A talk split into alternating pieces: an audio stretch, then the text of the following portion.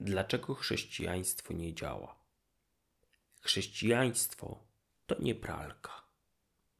Gdy skończyłem pisać merytoryczne artykuły z serii Dlaczego chrześcijaństwo nie działa, uświadomiłem sobie, że przecież to wcale nie jest oczywiste, że chrześcijaństwo ma działać. W końcu to nie jest pralka.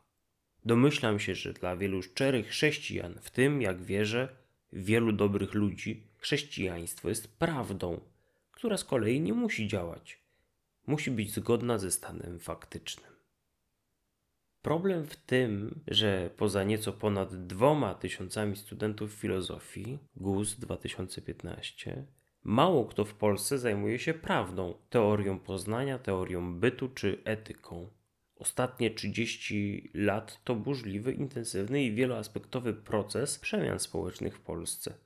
Można powiedzieć, iż nadrobiliśmy zaległości nabyte w PRL-u z przedmiotu Zachód. Demokratyzacja, odłączenie się od bloku wschodniego, przyłączenie do globalnych struktur międzynarodowych NATO, Unia Europejska, przemiany gospodarcze, reforma szkolnictwa, przyrost osób z wyższym wykształceniem, a także zjawiska, które przetaczają się przez całą globalną północ, globalizacja i cyfryzacja. Naiwnością byłoby twierdzić, że te przemiany nie dotknęły relacji społeczeństwo-kościół, albo że człowiek XXI wieku został nietknięty i tylko samochodów przybyło na osiedlowych parkingach. Wiek XX to kryzys tzw. Tak wielkich narracji, a więc idei, że dzieje ludzkości lub rzeczywistość można w jednoznaczny sposób opisać, zrozumieć i wyjaśnić. Teoria rzeczywistości przestała mieć znaczenie w stosunku do życia codziennego, praktyki konkretnych doraźnych działań, które mogą poprawić dobrobyt i dobrostan statystycznego Polaka lub Polki. A przecież jedną z tych wielkich narracji jest chrześcijaństwo. Jeśli więc jedyne, co kościoły oferują, to kolejna i to wcale nie innowacyjna koncepcja rzeczywistości, nie powinno nas dziwić, iż współczesnym wydaje się to o wiele za mało w porównaniu do organizacyjnych, finansowych i moralnych wymagań religii. Moim zdaniem słusznie pojawia się pytanie, czy chrześcijaństwo w ogóle działa, czy jest praktyczne, czy moje życie realnie się zmieni, gdy będę się modlił, czytał publikacje o tematyce religijnej i spotykał się na wspólny śpiew. A więc chociaż na koniec wytłumaczyłem się, skąd taki mechaniczny tytuł całej serii.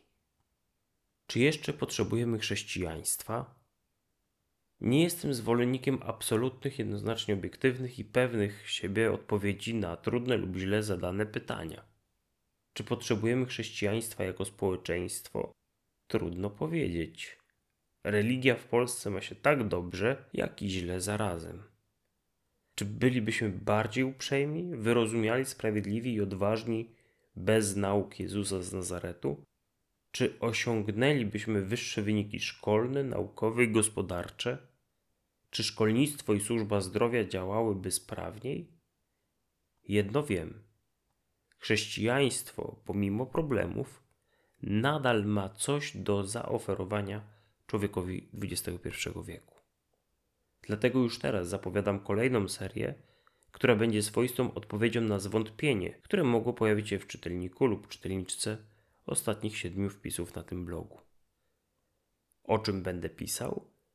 Niektóre kwestie dopiero wyklarują się w praniu, jednak główny zarys tematyczny przedstawia się następująco.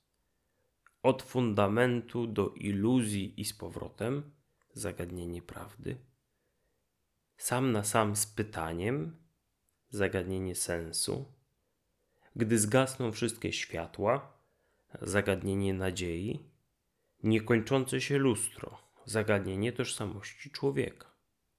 W drodze do raju, zagadnienie rozwoju. Za krótki język, zagadnienie logiki i języka. Miejsce dla niespodziewanego gościa, zagadnienie etyki. Dziękuję wszystkim czytelniczkom i czytelnikom za dotychczasową lekturę tekstów, komentarze i dyskusje oraz zachęcam do śledzenia nowej serii. Czy jeszcze potrzebujemy chrześcijaństwa? Dziękuję za uwagę i do usłyszenia. Sensoholik, czyli Konrad Pasikowski.